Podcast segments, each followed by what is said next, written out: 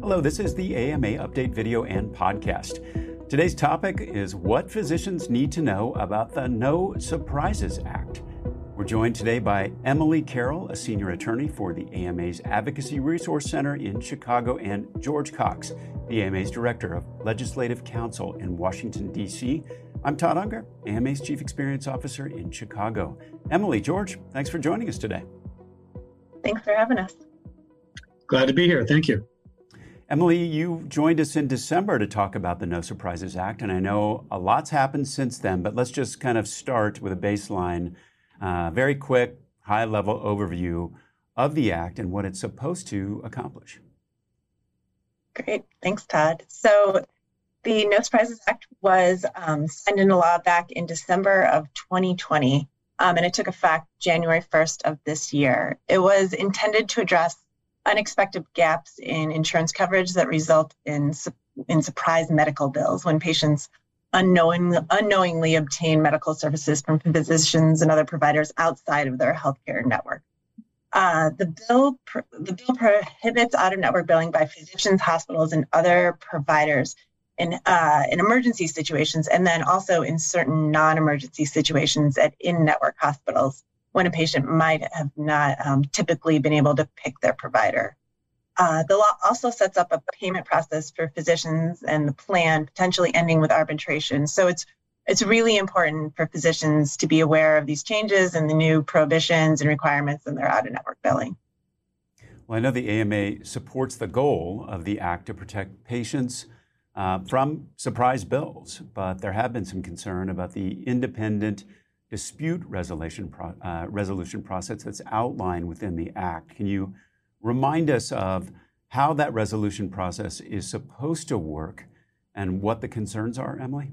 Great. Yeah, thanks, Todd. You're right. The AMA has long supported protections for patients against surprise medical billing. Um, and we have always always thought they should be kept out of the middle uh, of those disputes between um, physicians or and other healthcare providers and plans. Uh, so when the when the law was being debated, we did um, support those protections and work to help set up a independent dispute resolution process uh, between the plans and the providers. Uh, the idea was that uh, this sort of arbitration process would be uh, structured in a baseball style arbitration way, where each provider, um, each physician or provider would submit their own offer with supporting information and the plan would do the same, and the arbiter would essentially pick one of the offers. Uh, as the implementing rules have have been released, um, there has been a, a emphasis um, by the administration to really focus on what is called the qualifying payment amount, um, which is supposed to be the in uh, in network median rate for for physicians or other providers for that service in that area and there's been less of an emphasis um, on these other sort of supporting factors like uh, the the complexity of care or the um, the education and experience of the physician. Um, when the first set of rules was released, um, there was generally no way uh, or very little way that some of that supporting information could be used in the decisions by the arbiter, and the qualifying payment amount sort of became the de facto uh, payment rate for physicians. Um, and as the additional rules have rolled out over the last couple of years, which I'm sure we'll talk more about, um, uh, unfortunately, that the emphasis has continued on that qualifying a payment amount, which leads the um, which which essentially creates a a de facto payment rate, not only in arbitration but in the market in general, for physician services. So we're very concerned about the way uh, this arbitration process has been has been established. And we'll return to talk more about how then the AMA has been advocating for uh, kind of a resolution around that process. Um, um, George, let's uh, ask you a question here. Um, back in August of this year, the uh, HHS at Labor and Treasury Departments issued final rules addressing some of these issues. Um, what were the highlights of, of those decisions? Uh, yeah, so on uh, August 19th, uh, the departments issued final rules addressing the provisions um, of the independent dispute resolution payment process. These rules uh, and the supporting uh, FAQs responded to several concerns directly raised by the AMA and other state and specialty federation members. Uh, first, they clarified that the parties initiating open negotiations are always permitted to use the standard federal initiation notice.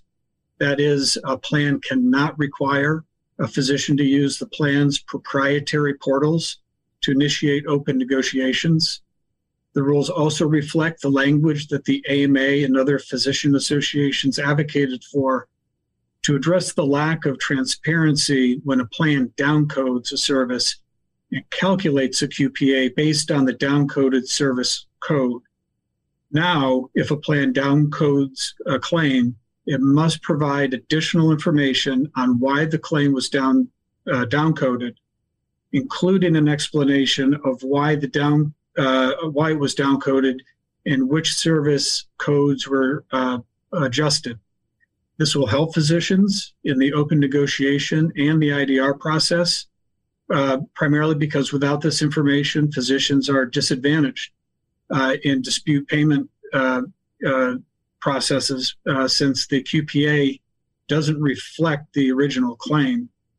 The rules also address our concerns that non negotiated contracted rates, also known as ghost rates, were um, being calculated in or included in the, in the QPA calculation and uh, contributing to the artificially low QPAs.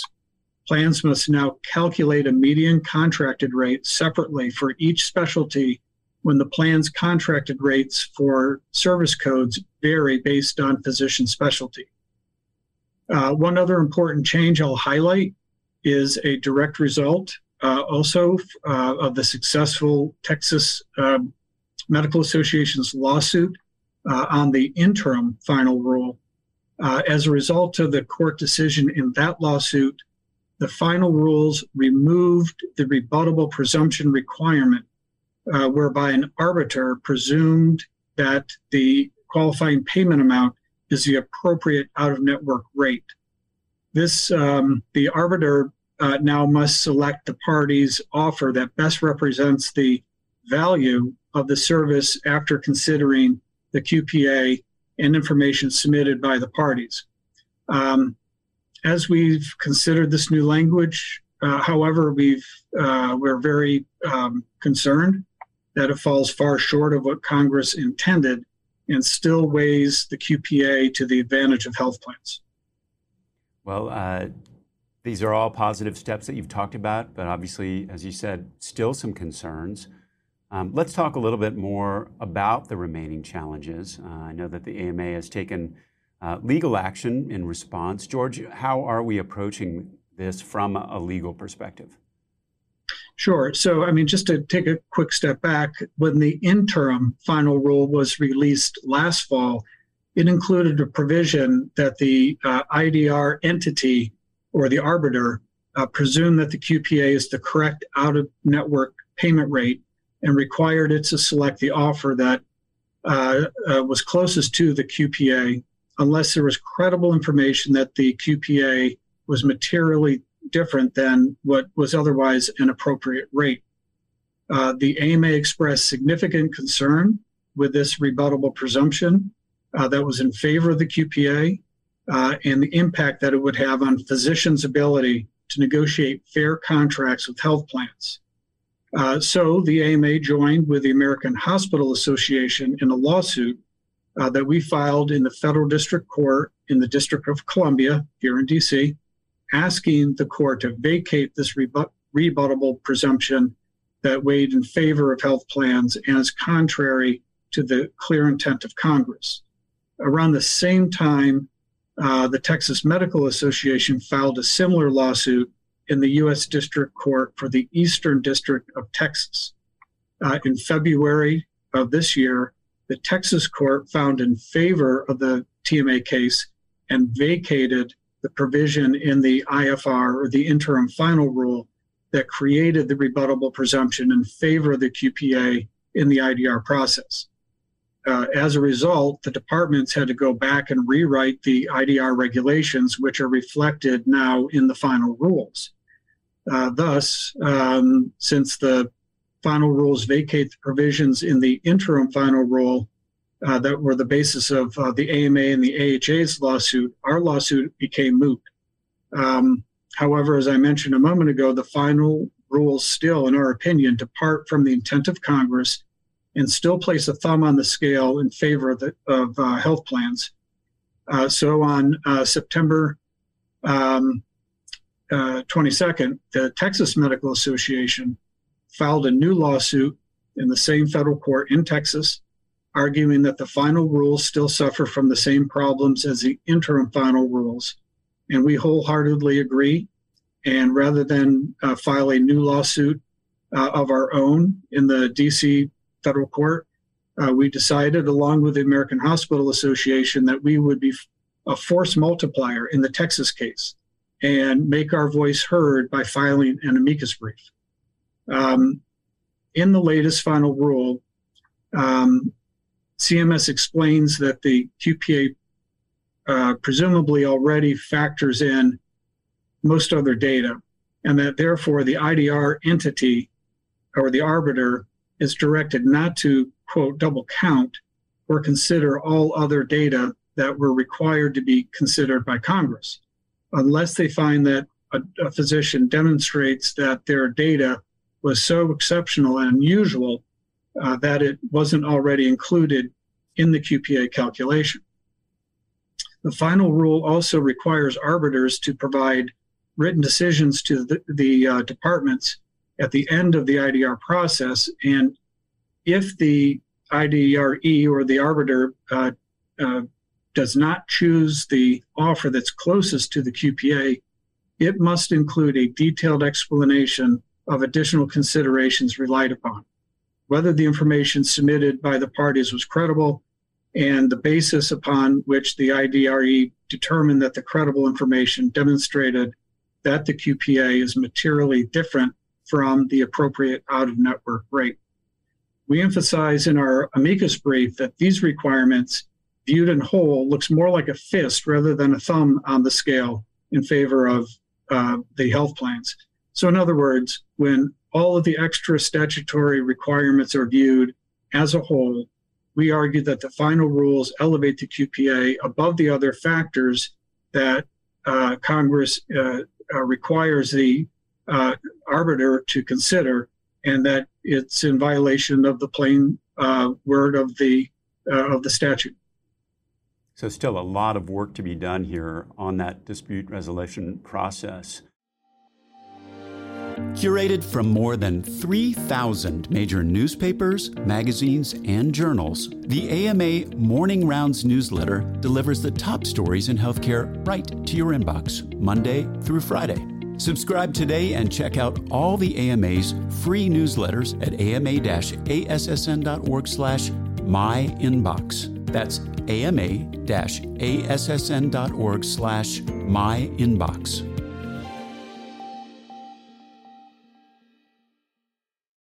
Uh, Emily, from what uh, we understand, a lot of concern about the final rule in this regard uh, from private practices. Can you give us uh, a little more information about uh, the concern here about how this will impact private practices if things don't change? Absolutely. So, um, as we mentioned, the QPA, because of the weight that the rules give this QPA or this median and network rate, um, it becomes the the rate that not only out of network physicians are paid um, in the in just that independent dispute resolution process, but it becomes the rate that uh, enters into contract negotiations um, for all physicians when they're having uh, these negotiations with plans to be in network. We've been hearing not only um, that these rates have been uh, contract rates that are offered to physicians are lowering as a result of these final rules and, and the interim final rules before that. Um, but we're also hearing a lot about physician practices being cut from networks as a result of this. So um, the, the plans can, can take it or leave it um, in terms of contracts with physicians at this point, um, and still have the benefits of um, having patients receive uh, in network rates for their care. Um, so without greater protections in place and without a more robust IDR process, we're going to continue to see these contracting issues, um, and, particularly for small um, or independent practices, the, the results are going to be long lasting. These are um, often plans that have, they've had, you know, multi-year, um, decades-long contracts with that they're now seeing um, rate cuts or removals from these networks, and and the the long-term impact on patients is an access issue. They, they will simply some of these practices will simply not be able to keep their doors open, um, and we're not going to be seeing um, in-network access for patients um, in the long run.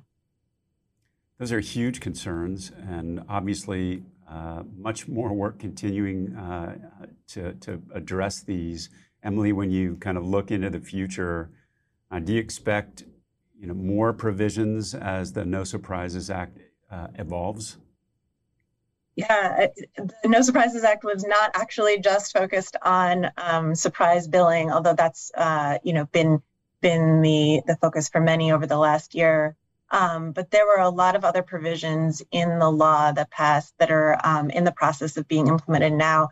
Uh, of several of those focus on price transparency requirements. Um, we saw implementation last year of a price transparency requirement, which has been sort of um, dubbed the good faith estimate provisions for um, either self pay or uninsured patients. And this requires uh, physicians or other healthcare providers who are scheduling care with a patient who um, is self pay to collect estimates from other providers involved in the care and submit that information um, to the patient prior to um, care being provided.